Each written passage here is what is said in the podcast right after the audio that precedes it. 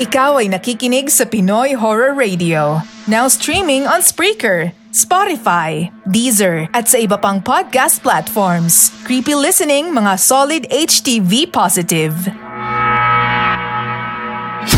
Mga kwento ng kababalaghan, laghim at katatakutan. Now streaming sa Pinoy Horror Radio. You're tuned in to Hilakbot and Sindak's Pinoy Horror Radio.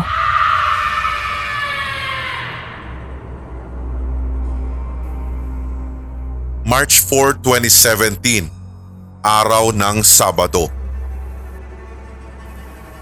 Gabi na ako uuwi ha. O biyahe pa ako mamaya. Ang sabi ni ate. Uuwi ka pa ba? Di ba off mo na? Tugon ko naman. Oo baby. Sabado tsaka linggo off namin. Kaya nga hindi na umuwi dito si Jiro di ba? Hindi na ako nagsalita pagkatapos niyang sabihin iyon. Agad na akong pumunta sa kusina para kunin ang pinabili kong tinapay sa kanya at yung palaman na strawberry jam dahil yun na ang magsisilbing hapunan ko ngayon. Ang dami naman ang dala mo. Hindi baby, ayusin ko pa yan. Nanghiram na nga ako sa kuya ko ng bag na malaki para yun na lang yung bibit-bitin ko ang paliwanag nito habang patuloy na nag-aayos at naglalagay ng marurumi niyang damit sa loob ng bag na bibit-bitin nito pa uwi. Ay siya nga pala baby.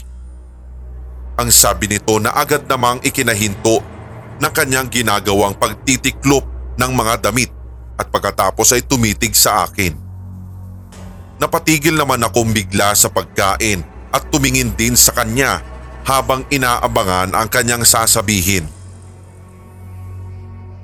Oh, bakit? Alam mo, buti hindi ka nagising kagabi. Oh, bakit naman? Tipid kong sagot. Alam mo kasi, nag-aalangan ako kung sasabihin ko talaga. Eh hindi kasi ako nakatulog kagabi dahil dito. Ayon sa kanya, na para bang pamisteryoso pa at pasuspense kaya't pinakinggan ko ang kanyang ikikwento. Dagdag pa niya. Alam mo bang lumagabog yung pinto kagabi? Oh, ano namang meron? May pusa? Hindi. Habang sinasabi niya yon, ay pinagmamasdan ko ang kanyang facial expression. Alam ko na may mali at alam kong may malaki siyang dapat ikwento sa akin dahil ramdam ko. Alam ko rin na nakakakita siya ng mga elemento kaya sa isip-isip ko'y sinabing mukhang alam ko na tong sasabihin nito. At hindi nga ako nagkamali. Pagpapatuloy niya. Di ba kasi madilim dyan sa labas kagabi? Alam mo bang may nakita akong bata? Tapos nakaupo siya dyan sa gilid ng, ng drum na yan. Habang itinuturo ang drum na nasa labas. Batang lalaki siya. Payat tapos naka-white na sando. Oh, pagkatapos, eh, syempre baby alam mo naman na kung ano yun. Eh sino ba namang bata yung tatambay ng ganong oras dyan? Pasado alas tres na rin ng madaling araw at ang dilim ha. Nung una nga kasi akala ko namamalikmata lang ako kaya pinalagpas ko na lang at pinilit ko talaga na lagpasan din siya. Ayaw ko siyang tignan pero nung nilingon ko siya, andun pa rin kaya natakot talaga ako. Doon ko na naisip na baka ang nakita ni ate ay siya ring dahilan kung bakit sinabi niyang may kumalabog sa pinto kagabi. Pagkikwento ko naman. Nagising ako nung pag-alis mo nga eh. Hindi na ako nakatulog pagkatapos. Tapos hindi ko na rin alam kung bakit. Pero hindi ko inaasahan ang sumunod niyang sinabi. Pero baby, hindi sa tinatakot kita or what.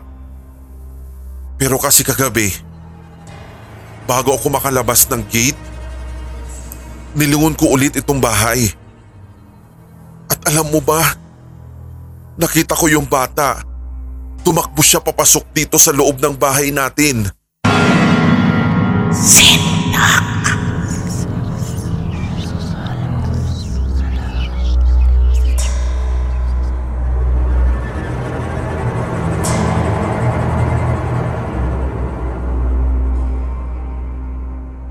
Araw ng Sabado noon.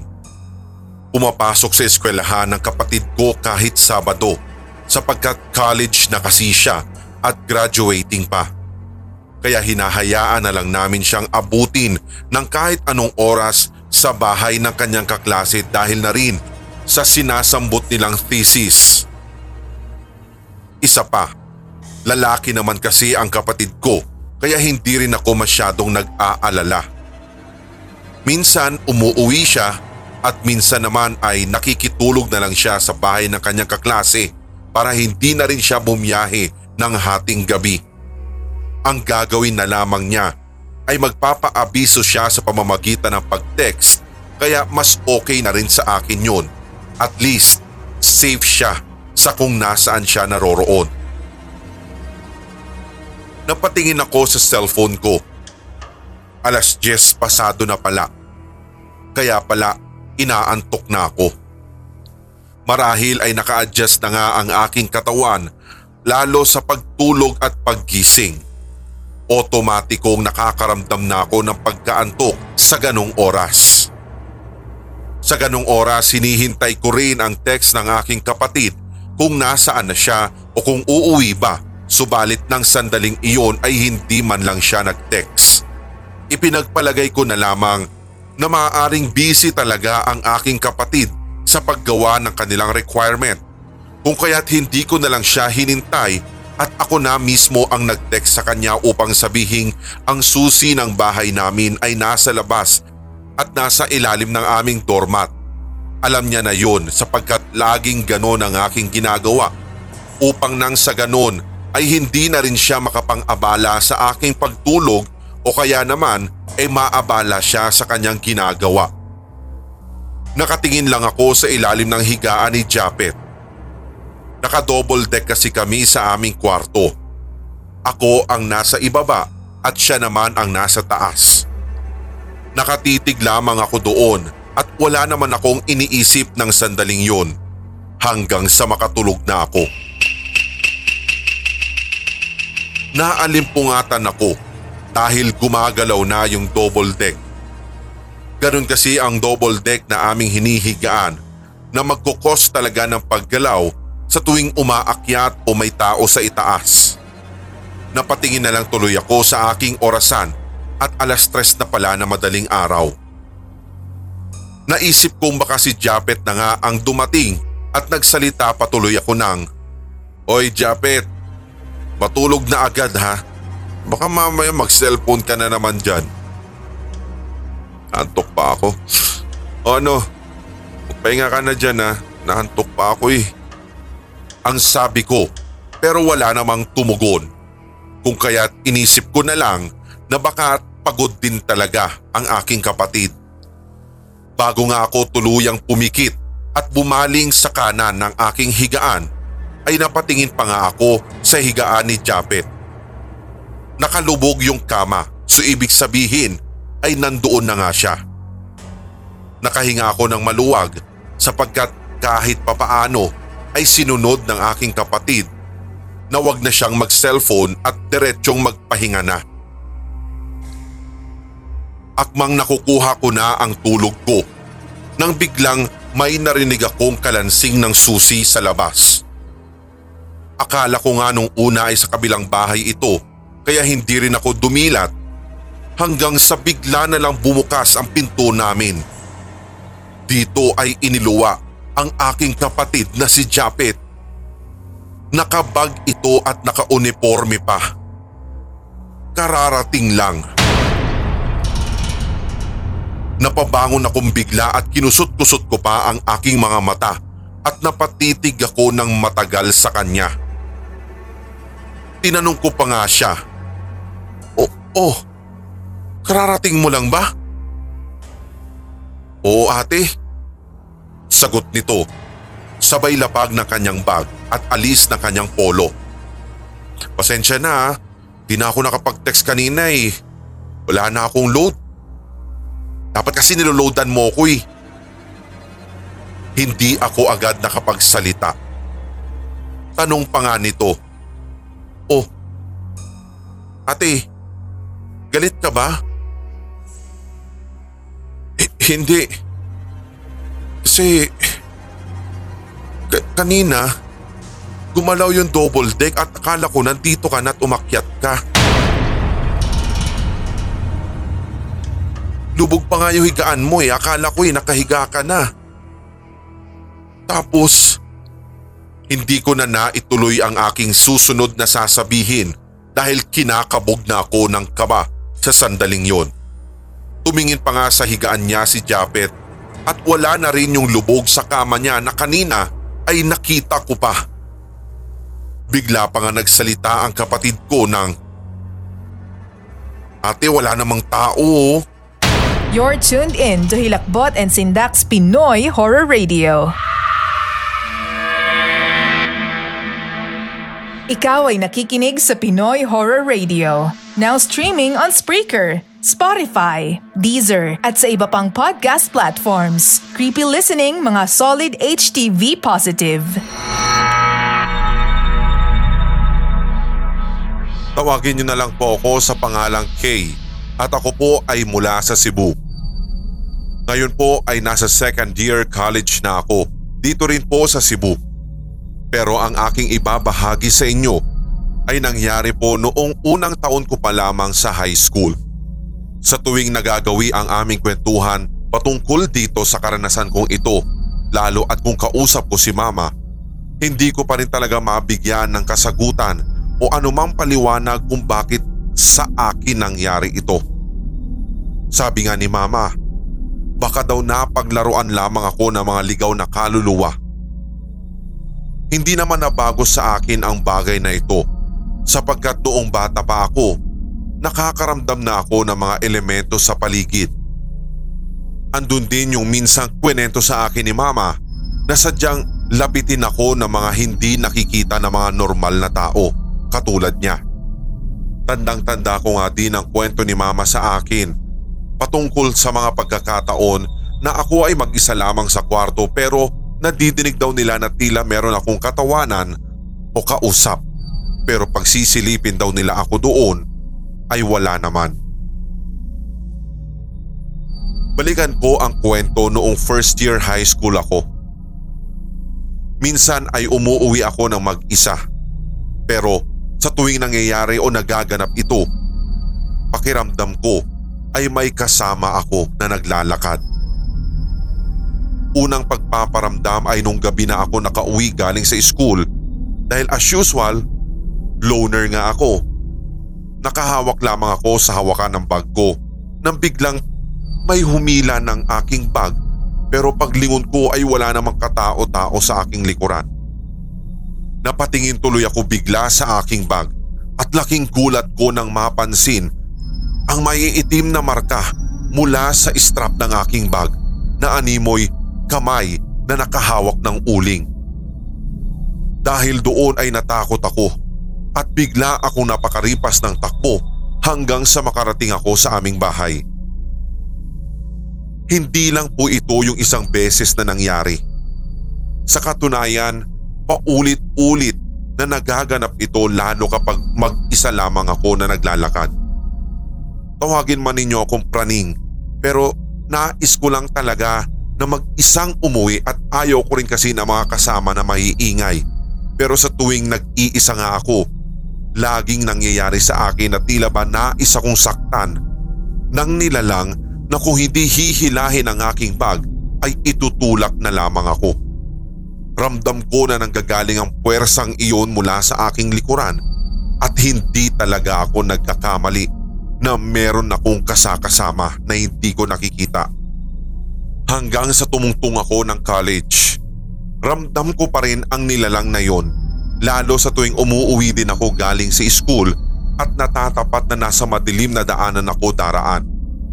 Ramdam na ramdam ko kasi yung presensya niya pero hindi tulad nung high school na itutulak o hihilahan ako ng bag pero iba ngayon sapagkat ang bahagi na ng aking katawan, partikular ang aking batok at maging ang aking balikat ay sumasakit lalo kapag nakakauwi na ako sa bahay.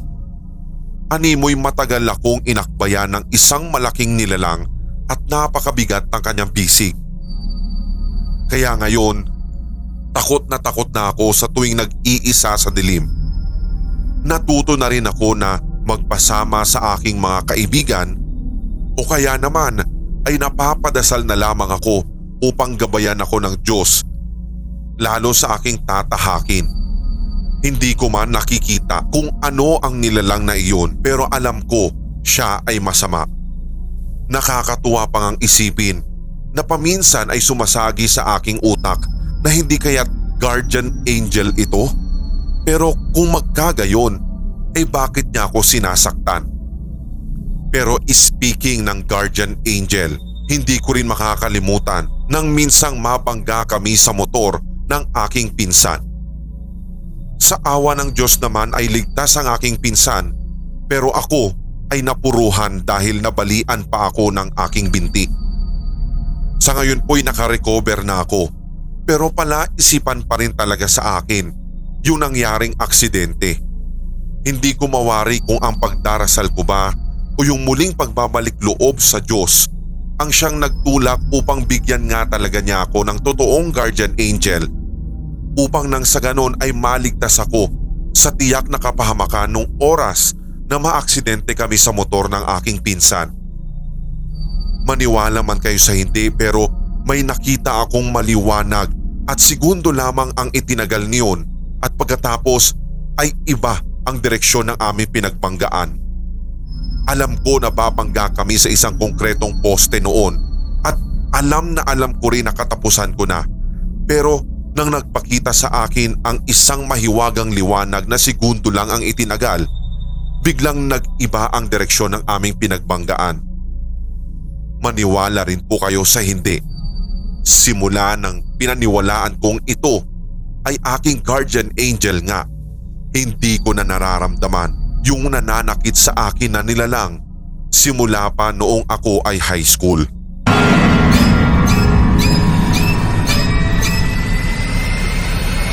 Cebu Encounters. Ibabahagi ko ang nangyari sa amin sa isang baryo sa Cebu. Ito pong kwentong ito ay hango sa tunay na buhay at naganap po noong grade 6 pa ako. Tawagin niyo na lang ako sa pangalang Philip. Sabi nga ng mama ko, lumawas daw muna kami ng Cebu kasi hindi ko raw inaayos yung pag-aaral ko sa isang pampublikong paaralan sa Maynila. No choice ako kundi sundin ang nais ng aking mga magulang. Sila ang nagpapaaral sa akin kaya marapat na sundin ko ang nais nila. Unang araw ko pa lang sa paaralan na pinagtransferan ko dito sa Cebu ay may nakilala akong lalaki na itago na lang natin sa pangalang Ivan. Naging magtropa kami ni Ivan at palagi kaming gumagala kahit saan sapagkat gusto ko ring makipagkaibigan sa mga tiga doon sa amin. Merong pagkakataon na matapos ang aming eskwela ay niyaya ko siya na mag-basketball sapagkat paboritong sport ko talaga ito. Hindi ko inaasahan na sa halip na oo si Ivan sa akin ay bigla siyang natawa sabay sabing, Ha? Basketball? Di mo ba alam na walang court dito? Pagtataka ko naman at may konting asara na pagtatanong ko. We, di nga. Imposibleng walang court dito, Ivan. Imposibleng wala ka ring alam o nadadaanan kahit saan man dito. E pasensya ka na talaga, Philip. Malayo yung court dito. Yun lang yung alam ko. Nasa kabilang baryo pa. E di doon na lang tayo maglaro. Tsaka ilang oras ba yung tatahakin o lalakarin natin? Tara na! Pagpupumilit ko. Eh kung lalakarin natin yung kabilang baryo, isang oras mahigit eh. Pero kung sasakay tayo, may kalahating oras lang yun. Oh, yun naman pala eh. Eh di tara na. Hindi ko alam kung bakit biglang nagbago ang tono ng pananalita ni Ivan matapos ko siyang pilitin. Eh Philip, sigurado ka ba sa ginagawa mo? Baka mamaya ikapahamak pa natin to ha? Ha? Eh anong baka mapahamak? Eh, hindi ko maintindihan ano yung mo sabihin. Kasi kinatatakutan yung baryong yun eh. Sige na, Ivan. Maglalaro lang naman tayo doon eh, hindi naman din tayo magtatagal. Pagpupumilit ko sapagkat namimiss ko nang maglaro ng basketball. Makailang minuto pa ay nakumbinsi ko rin si Ivan at wala siyang nagawa kundi pagbigyan na lang ako. Bago nga kaming maglakad papunta sa kabilang baryo, sa kalagitnaan pa lamang ng aming paglalakad ay may nakasalamuhan na kaming matanda at ang kanyang suot ay bestidang itim na itim. Napatanong pa nga ito sa amin at halata ko na alam niyang hindi kami tiga doon. Mga iho, saan ba kayo pupunta? Sumagot naman si Ivan sa matanda. Ah, dyan lang po kami sa kabilang baryo, Nay. Maglalaro lang po sana kami ng basketball. Yung tono ni Ivan ng pagkakataong iyon ay parang halong pilit at natatakot. At the same time, ay kinakabahan. Ayaw ko man siyang tanungin kung ano ba talaga ang nangyayari. Pero ang nasa isipan ko lang kasi talaga ay nais kong maglaro ng basketball. Wika naman ng matanda. Ah, ganun ba? O sige sige, basta mag-iingat kayo ha. Pero kung ako sa inyo, huwag na kayong magpapatagal o huwag na kayong tumuloy dyan. Mapapahamak lang kayo. Lalo at mga baguhan lang kayo dito sa lugar na to. Wika ni Lola na animoy nananakot sa aming mga bagong salta. Pagkatapos noon ay naglakad na kaming ulit ni Ivan at 1.40pm na nga nang makarating kami sa sinasabing kabilang baryo. Pagdating nga namin doon, ikinagulat ko sapagkat walang katao-tao kaya doon na ako nag-alangan. Sabi sa akin ni Ivan, Philip, ano kaya kung umuwi na tayo? Ano ka ba naman? Andito na tayo oh. Wika ko na animoy pinapalakas ang kanyang loob pero alam ko sa sarili ko. Ako man ay kinikilabutan din. Nako, mabuti ituloy na lang natin maglaro kahit konti lang papawis lang tayo. Huwag ka ng tanong na tanong. Ano ka ba Ivan, bakla ka? Huwag ka mag-alala. Akong bahala sa'yo. Hindi naman kumibo si Ivan sa sinabi ko. Maya-maya nga ay may napansin akong ilang mga tao na nakadungaw lamang sa kani-kanilang mga bahay kubo.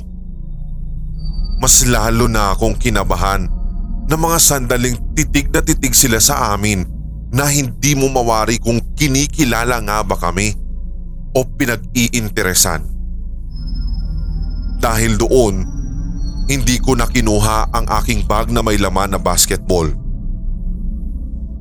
Mahina ko na lang na binulungan si Ivan at sinabi kong, Ivan, mukhang tama nga. Tara na, huwag na tayo maglaro. At pagkatapos ay umuo na rin siya sa akin. Pabalik na kami sana sa may kalsada. Nang bigla ay may marinig kaming nagtatawanan o hagikgikan ng mga bata. Nagulat na lamang kami sapagkat nandun lamang sila nakatambay sa isang waiting shed na kanina na may dinaanan namin ay walang katao-tao. Unti-unti, mas nilamon ako ng hilakbot dahil parang biglang dumami yung mga nagsilabasang tao. Hindi naman siguro kami ulyanin na kaninang pagsampa namin sa baryo nila ay halos nakasara ang ilang bahay at wala talaga kaming makitang kahit na isang tao doon. Unti-unti kaming naglakad ng marahan.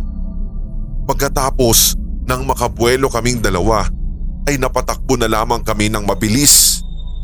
Mabilis na mabilis sapagkat iba yung nararamdaman ko hanggang sa bigla na lamang kaming nakarinig ng malalakas na pagaspas ng mga pakpak na animoy galing sa isang malaking ibon. Tumingala ako upang tingnan kung ano nga ba iyon subalit mabilis kong nakita ang tila parang malaking paniki na maaaring kanina pa kami sinusundan. Hindi lamang isa kundi lima o pito ang nakita kong nagsisiliparan sa aming ulunan. Dahil doon ay mas binilisan pa namin ni Ivan ang aming pagtakbo hanggang sa muli naming masilayan ang pinaka-highway. Siguro'y siniswerte lamang kaming dalawa sapagkat may napadaanan kami na kuliglig at pinara namin ito. Nakakatawa man pero talagang ginawa namin ito ni Ivan upang nang sa ganon ay makasakay kami at may makasama kami na tiga doon din. Subalit nang may mag-overtake sa amin na isang tricycle ay agad kaming nagsisigawan at pinara muli ang tricycle na iyon upang mas makaalis na kami sa lugar. Dininig naman ng tricycle driver ang hiyawan naming dalawa ni Ivan. Tumigil din ang nagkukuliglig at pagkatapos ay nagpasalamat na lamang kami at iniwan na ito. Pagkasakay namin sa tricycle Sinabi ni Manong driver. Galing kayo sa baryo no? Naku, mabuti na lang nakaalis na kayo doon agad. Pag sumasapit ang dilim doon, naku, delikado doon. Pugat daw ng mga aswang dyan. Nang marinig ko pa lang ang sinabi niya tungkol sa mga aswang ay kinilabutan na akong lalo. Andun na rin ang paninisi sa akin ni Ivan dahil nagpumilit pa talaga ako na pumunta sa lugar na yon. Sa awa ng Diyos ay nakauwi naman kami ng safe sa aming mga bahay.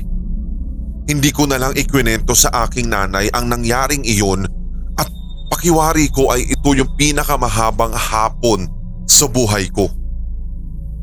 Kinabukasan nang magkita kami sa eskwelahan ni Ivan, mas pinili na lang namin na huwag pag-usapan ang tungkol doon dahil ayaw din naman namin na may makarinig sa aming iba naming mga kaklase lalo at baguhan lamang ako sa eskwelahan at baka mamaya ay ako ang kanilang pagkamalan. Habang tumatagal ang taon nang inilalagi ko sa Cebu, minsan ay hindi talaga nawawala sa kwentuhan ng mga kababalaghan at katatakutan ang patungkol sa mga aswang sa naturang baryo. Since ilang beses ko na rin naman itong nadinig, I assume na totoo nga talaga ang mga aswang. Pero kung ako ang tatanungin ko ano ang itsura ng mga ito, mga tao lang din sila. Pero iba ang tingin nila sa kapwa-tao. Pagkain. At iyon, iyon malamang ang kanilang naramdaman nang minsang magawi kami sa kanilang baryo at mabuti na lang ay naging mas alisto kami kesa sa kanila.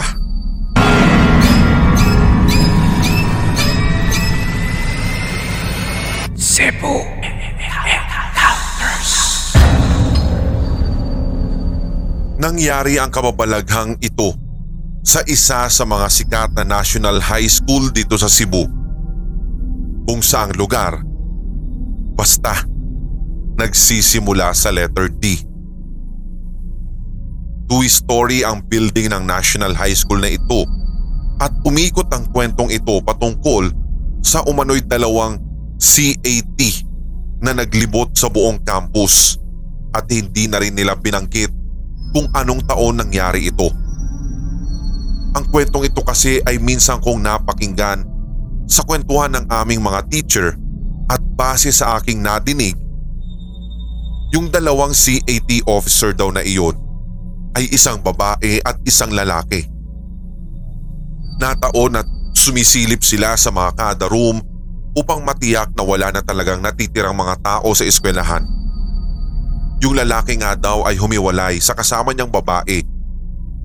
Yung babae ay pumunta sa taas na kung saan dito nga ay nakakita daw siya ng estudyanteng nakauniforme na kapareho nila. Nilapitan daw ng babaeng CAT officer ang estudyante pero biglang nawala ito. Nagtaka siya, napatakbo pa nga siya pababa. Subalit ng pagkababa niya sa hagdan, akmang tatawagin na niya sana ang kanyang kasamang lalaking CAT officer nang bigla niyang makitang muli ang naturang estudyante. Sa pagkakataong iyon, iba na ang itsura niya. Duguan na ang mukha nito at parang may bali sa kanyang kanang braso. Dahil sa kuryosidad at dahil nais din niyang magtapang-tapangan ng sandaling iyon, tinanong ng babaeng CAT officer kung ano ang nangyari sa estudyante. Walang kagatol-gatol na sumagot naman daw sa kanya ang duguang estudyante at sinabing, Pinatay nila ako sa building na to. At pagkatapos ay agad na nagsisisigaw ang babaeng CAT officer at pumunta daw sa kanya agad ang kasamang lalaki. Nang madatna na daw ito ng kanyang kasamahan na lalaki Nakita na lamang na nasa sulok na daw ang babaeng CAT officer. Nanginginig ang kanyang mga laman, nakatulala at halos hindi na daw makausap.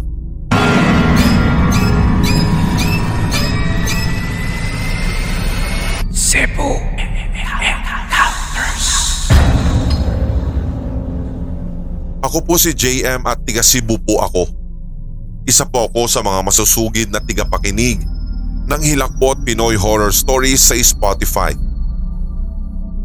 Noong bata pa ang tatay ko, siya ang naatasan na magkumpay. Ito po yung kukuha ng mga damo para ipakain sa mga alagang kambing at baka. Nakatira sila noon sa bukid ng Mantalogon, Dalagete, Cebu.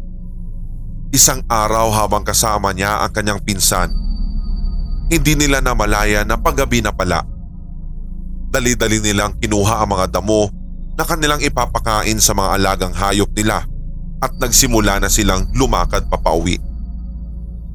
Para sa kanila, kagaya ng dati, ordinaryong gabi lamang iyon. Habang napapadaan sila sa isang lumang sementeryo, andun at kwentuhan daw sila ng kwentuhan at pagkatapos ay tawanan ng tawanan. Walang ano-ano'y nakarinig daw sila nang biglang kalabog sa sulok ng sementeryo. Napatigil sila at nagmasid ng sandali. Hindi nila masyadong nakita sapagkat may kadiliman na ng mga sandaling iyon kung kaya't nagkibit balikat na lamang sila. Nasa isip nila ay baka may nahulog lamang na bato o di kaya'y may natumbang lapida doon. Muli silang lumakad nagkwentuhan at nagtawanan na naman upang mawala ang pagkabagot nila sa madilim na daan. Pero hindi pa daw sila nakakalayo nang muli nilang madinig ang parehong kalabog at sa pagkakataong ito ay napatigil silang muli. Dito nila nakita na ang isang moseleo ay nakabukas ang pinto. Hindi naman sila matatakutin at wala rin sa kanilang isipan ng mga oras na iyon ang mga multo-multo. Bagkus, napaisip pa nga sila na baka may dumalaw na kamag-anak ang nakahimlay sa naturang mosileo at nalimutan nilang isara ang pinto nito. Napagdesisyonan na lamang ng tatay ko na puntahan nila ito at sila na ang magsara na siyang sinang-ayunan naman ng kanyang pinsan. Pero ang laki ng kanilang ipinagtataka ay kung bakit merong kandilang nakasindi sa isang sulok ng mosileo gayong kanina sa kanilang pagkakahalukay sa memorya ay wala naman silang nakitang nakasindi na anuman doon sapagkat napakadilim talaga doon kanina. Inisip na lamang nila na baka Namamalikmata sila o natabunan lamang ng kanilang memorya dahil sa sarap ng kanilang kwentuhan dahilan upang hindi nila mapansin ang kandilang nakasindi doon.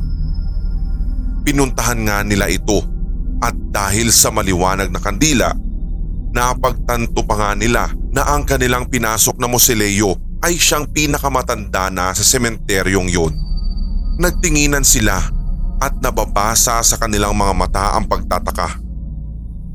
Ang alam kasi nila, ang mga kamag-anak na nakaburol doon ay matagal nang lumisan sa kanilang baryo.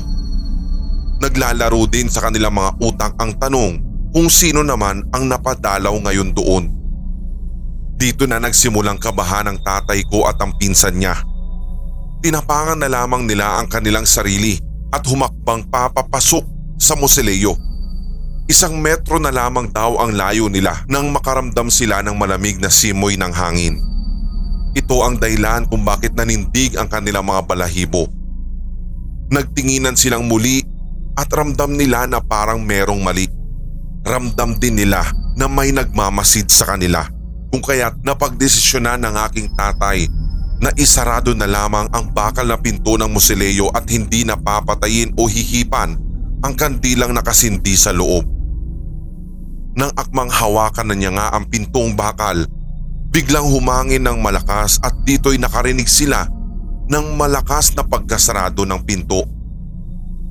Nagulat ang tatay ko at ang pinsan niya dahil kasabay ng hangin ay siya ring pagkamatay ng nakasinding kandila sa loob. Bigla na namang dumilim sa buong sementeryo. Bakas sa kanilang mga mukha ang pamumutla at ang pagkasindak sa nangyari. Tumalikod sila at ang tatakbo nang biglang lumiwanag ang paligid. Napako ang kanilang mga paa dahil nakaramdam na naman sila ng paglamig ng simoy ng hangin. Habang nakatalikod, narinig nila ang dahan-dahan at mahinang pagbukas muli ng pinto ng musileyong kanilang tinungo kanina. Dahan-dahan silang napalingon at nakita nga nila na nakabukas na naman ang pintong bakal ng musileo. Andun na naman din ang muling pagliliwanag ng kandila. Dito nila napagtanto na hindi lang pala ito isang simpleng kandila kundi isa itong bolang apoy na may mukha pa ng isang matandang lalaki. Dali-daling binawi nila ang paglingon doon sa lugar na iyon at sinubukan nilang humakbang para makalayo agad-agad pero parang napako ang kanilang mga paa. Pumikit na lang sila ng kanilang mga mata pero sa kanilang pagpikit ay hindi nila inaasahan ang mga sumunod na pangyayari. Muli ay lumamig ang buong kapaligiran na naig din doon ang katahimikan pero may paputol-putol na bumubulong at nagsasabing, Pak! Kayo! At napahinto ito sandali sa pagsasalita at makaraan ng ilang segundo malakas nitong sinabing, Maingay! Matapos wikain iyon ng isang nilalang na hindi nila alam kung saan nanggagaling, muling kumalabog ang pintong bakal ng musileo at dumilim na naman sa paligid. Nagsitakbuhan daw sina tatay at ang pinsan niya. Dahil doon, naiwanan na nga nila ang kanina'y buhat-buhat na mga damo dahil sa labis na sintak at hilakbot.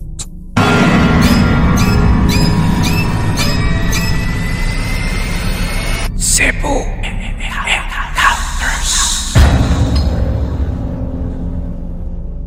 Nangyari ang sumusunod na kwento noong nakaraang taon, buwan ng Hunyo.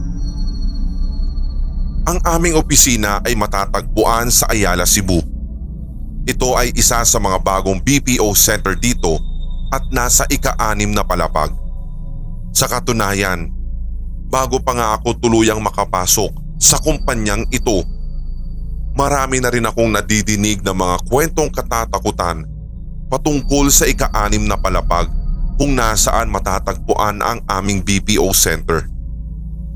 Siyempre, hindi naman ako agad-agad na naniniwala sa mga ganito unless mangyayari nga talaga sa akin.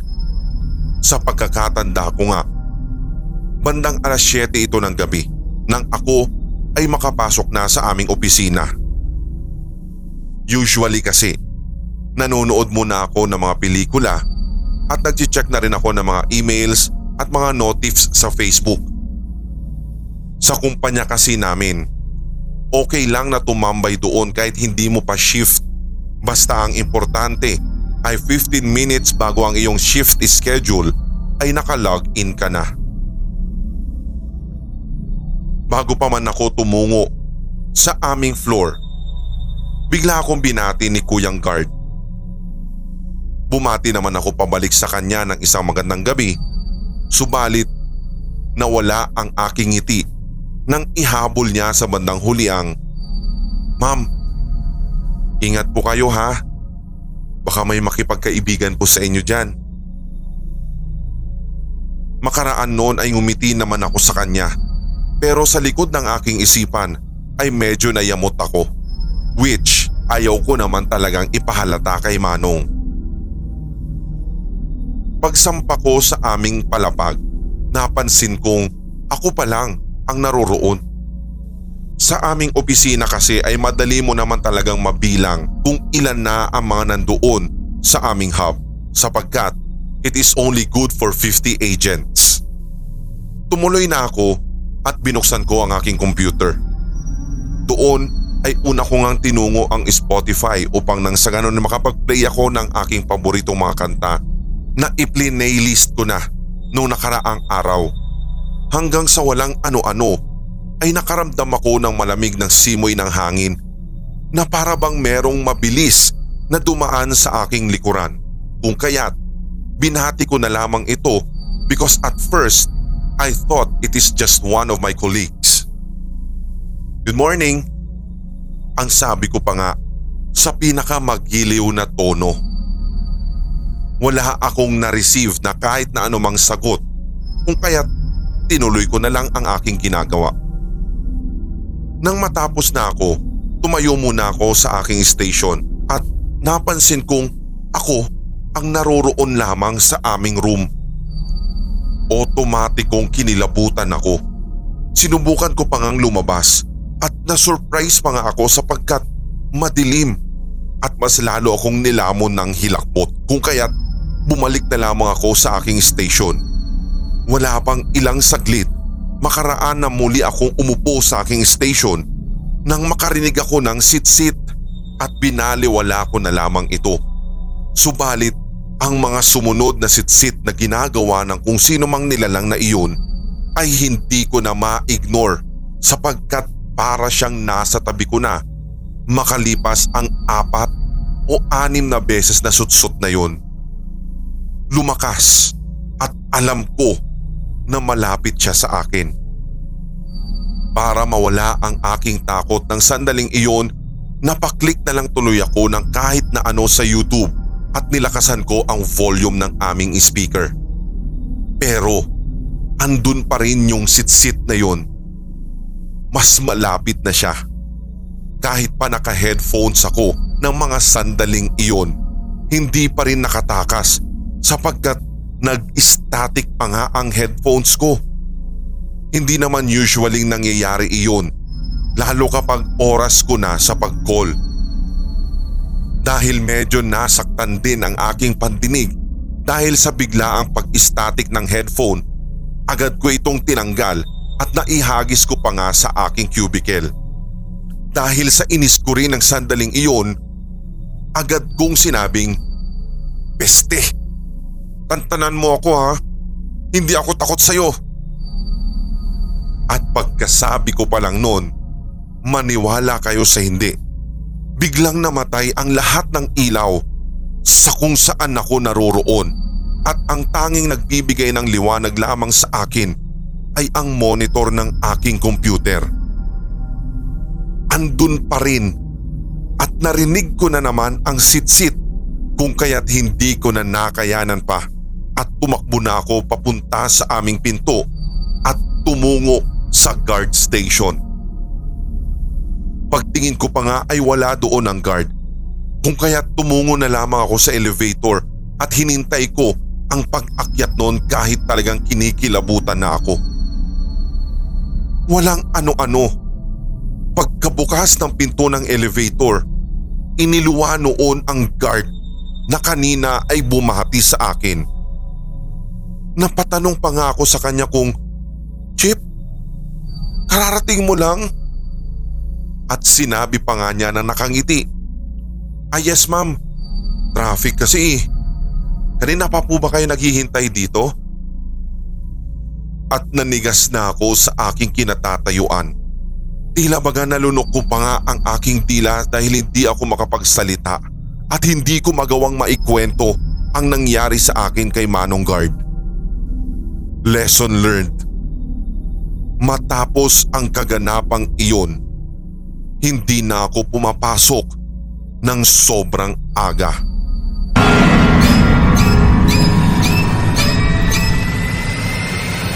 Cebu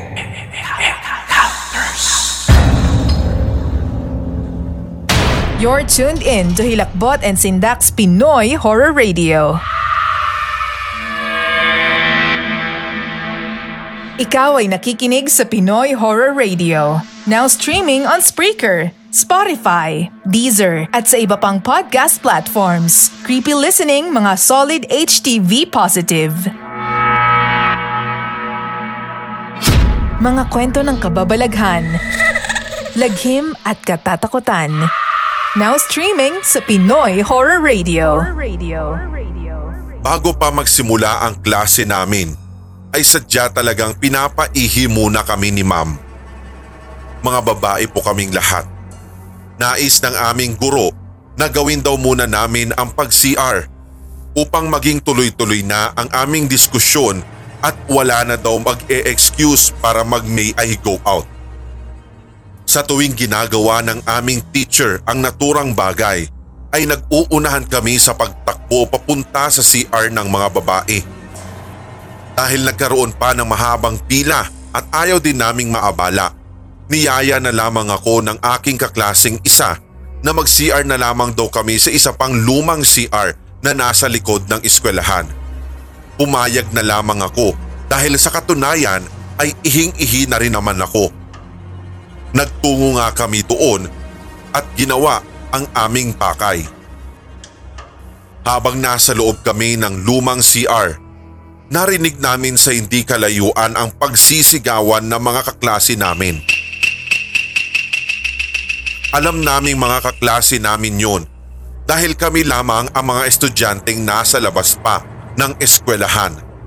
Kaya naman, minadali namin ang aming ginagawa sa lumang CR at agad din kaming pumasok sa classroom. Dito'y nakita naming namumula at halos nag-iiyakan ang lahat ng aming mga kaklase. Hindi ko nga din alam kung ano nga ba ang kanilang dahilan dahil halos lahat sila na nag-CR doon ay nagsisiiyakan. Ang iba pa nga'y nakita kong nanginginig ang laman. Inaalo sila ng aming teacher at nagtanong ng paulit-ulit kung ano nga ba ang nangyari sa kanila. Ang sabi ng isa sa aming kaklase, meron daw kasi silang nakitang lalaki na nandoon sa loob ng CR. Ang kinatatakot pa nila ay nakahandusay daw ito doon at naliligo ng sariling pulang likido. Matapos daw nilang makita iyon sa isa sa mga cubicle doon ay isa-isa nang nagpulasa ng aming mga kaklase at maging ang mga nasa pilahan sa labas ay nagsipagtakbuhan na rin dahil sa takot. May sumigaw na daw kasi na may patay na nasa loob ng CR.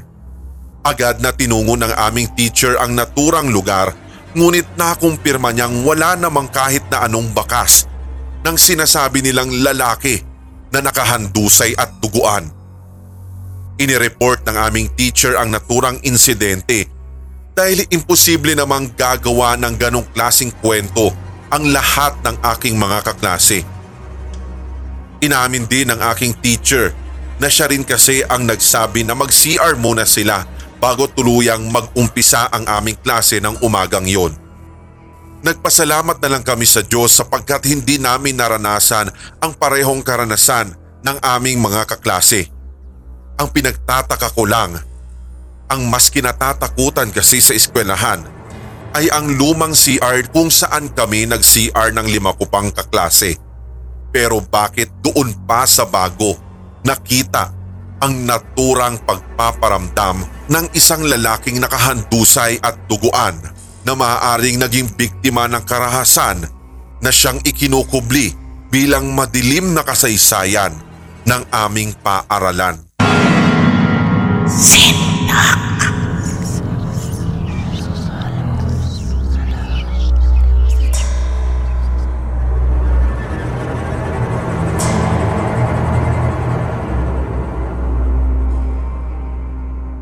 Gabi na, ngunit hindi pa rin makatulog si Feliz. Bagong lipat kasi siya sa bahay na pinagawa ng magulang niya bago pumanaw ang mga ito. Mag-isa na lamang sa buhay si Feliz. 26 anyos na siya ngunit hindi pa siya nag-aasawa.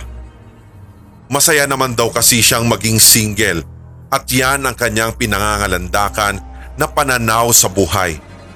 Palibhasa kasi sanay na siyang mag-isa sapagkat solong anak lamang din siya. Shit! Ano pa naman to? Bulalas niya dahil hindi talaga siya makatulog ng gabing yun. Dahil dito'y naisipan na lamang niyang bumaba upang magtimpla ng gatas. Napasulyap tuloy siya sa orasan at nakitang alas tres na pala na madaling araw. Napamura na lamang siya dahil maaga pa siyang papasok mamaya ngunit hindi pa rin siya nakakatulog. Pagkatapos niyang uminom ng gatas ay sumilip siya sa labas ng bahay dahil narinig niya bigla na nagsisi alulungan ang mga aso ng kapitbahay. Dito ay nakita niya ang rason kung bakit gumagawa ng ganong klaseng tunog ang mga alagang hayop ng kapitbahay niya. May lalaki sa tapat ng gate ng kanilang bahay. Sino kaya yung gagong yun? Bulong niya sa kanyang sarili. Inisip niya kasing kung magnanakaw man yun, eh wala siyang pakialam sapagkat nakakasiguro siyang na kung sino man ang tatapak sa loob ng kanilang bahay upang magnakaw ay siguradong magkakalasog-lasog lamang ang katawan nito dahil inuon niya lagi ang laser sa kanyang garden. Bumuntong hininga na lamang siya at saka umalis. Paakyat na sana siya papunta sa kwarto nang makarinig siya ng babaeng umiiyak at ito ay nasa loob ng kanilang bahay. Pinakiramdaman niya kung saan nanggagaling ang naturang tinig at napagtanto niyang galing iyon sa kusina. Muli tuloy siyang napabalik pababa at doon ay nakita nga niya ang isang babaeng nasa gawing lababo. Nakatalikod ito habang umiiyak. Namuo ang takot ni Feliz at nagsimulang manginig ang buo niyang katawan.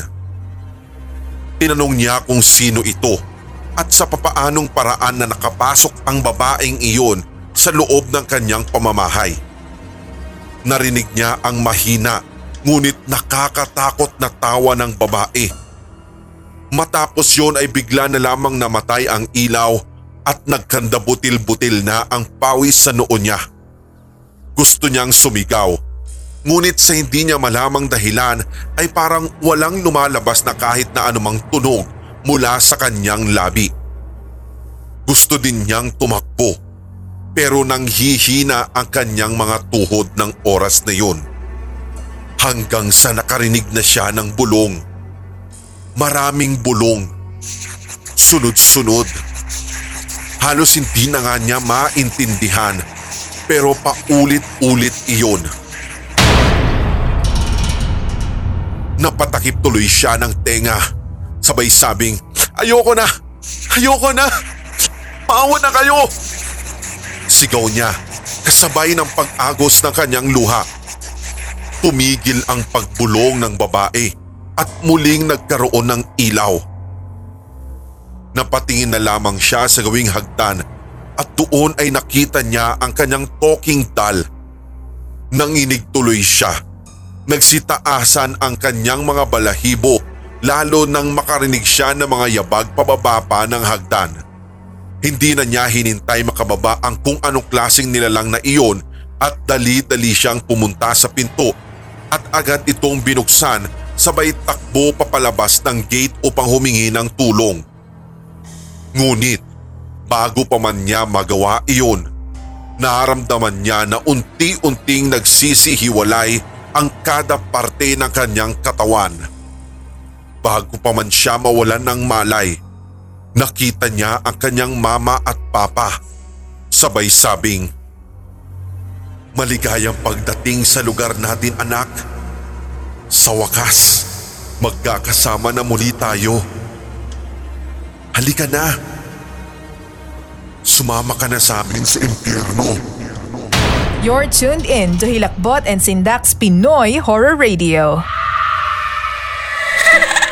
Ang inyong Pinoy Horror Radio mapapakinggan na sa Spreaker, Spotify, Castbox, Podcast Addict, Podchaser, Deezer, Amazon Music, Audible at sa iba pang podcast platforms.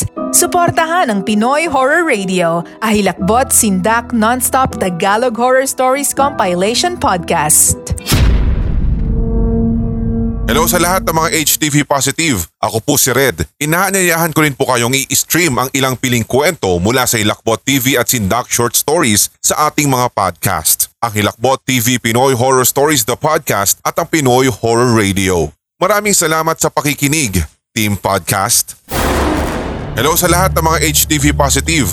Ako po si Red. Inaanyayahan ko rin po kayo na suportahan ang ating mga brother YouTube channels, Sindak Short Stories Hilakbot Haunted History at ang Red Diaries Tagalog Love Stories. Subscribe na! Mga kwento ng kababalaghan, laghim at katatakutan. Now streaming sa Pinoy Horror Radio. Horror Radio. Ikaw ay nakikinig sa Pinoy Horror Radio. Now streaming on Spreaker, Spotify, Deezer at sa iba pang podcast platforms. Creepy listening mga solid HTV positive.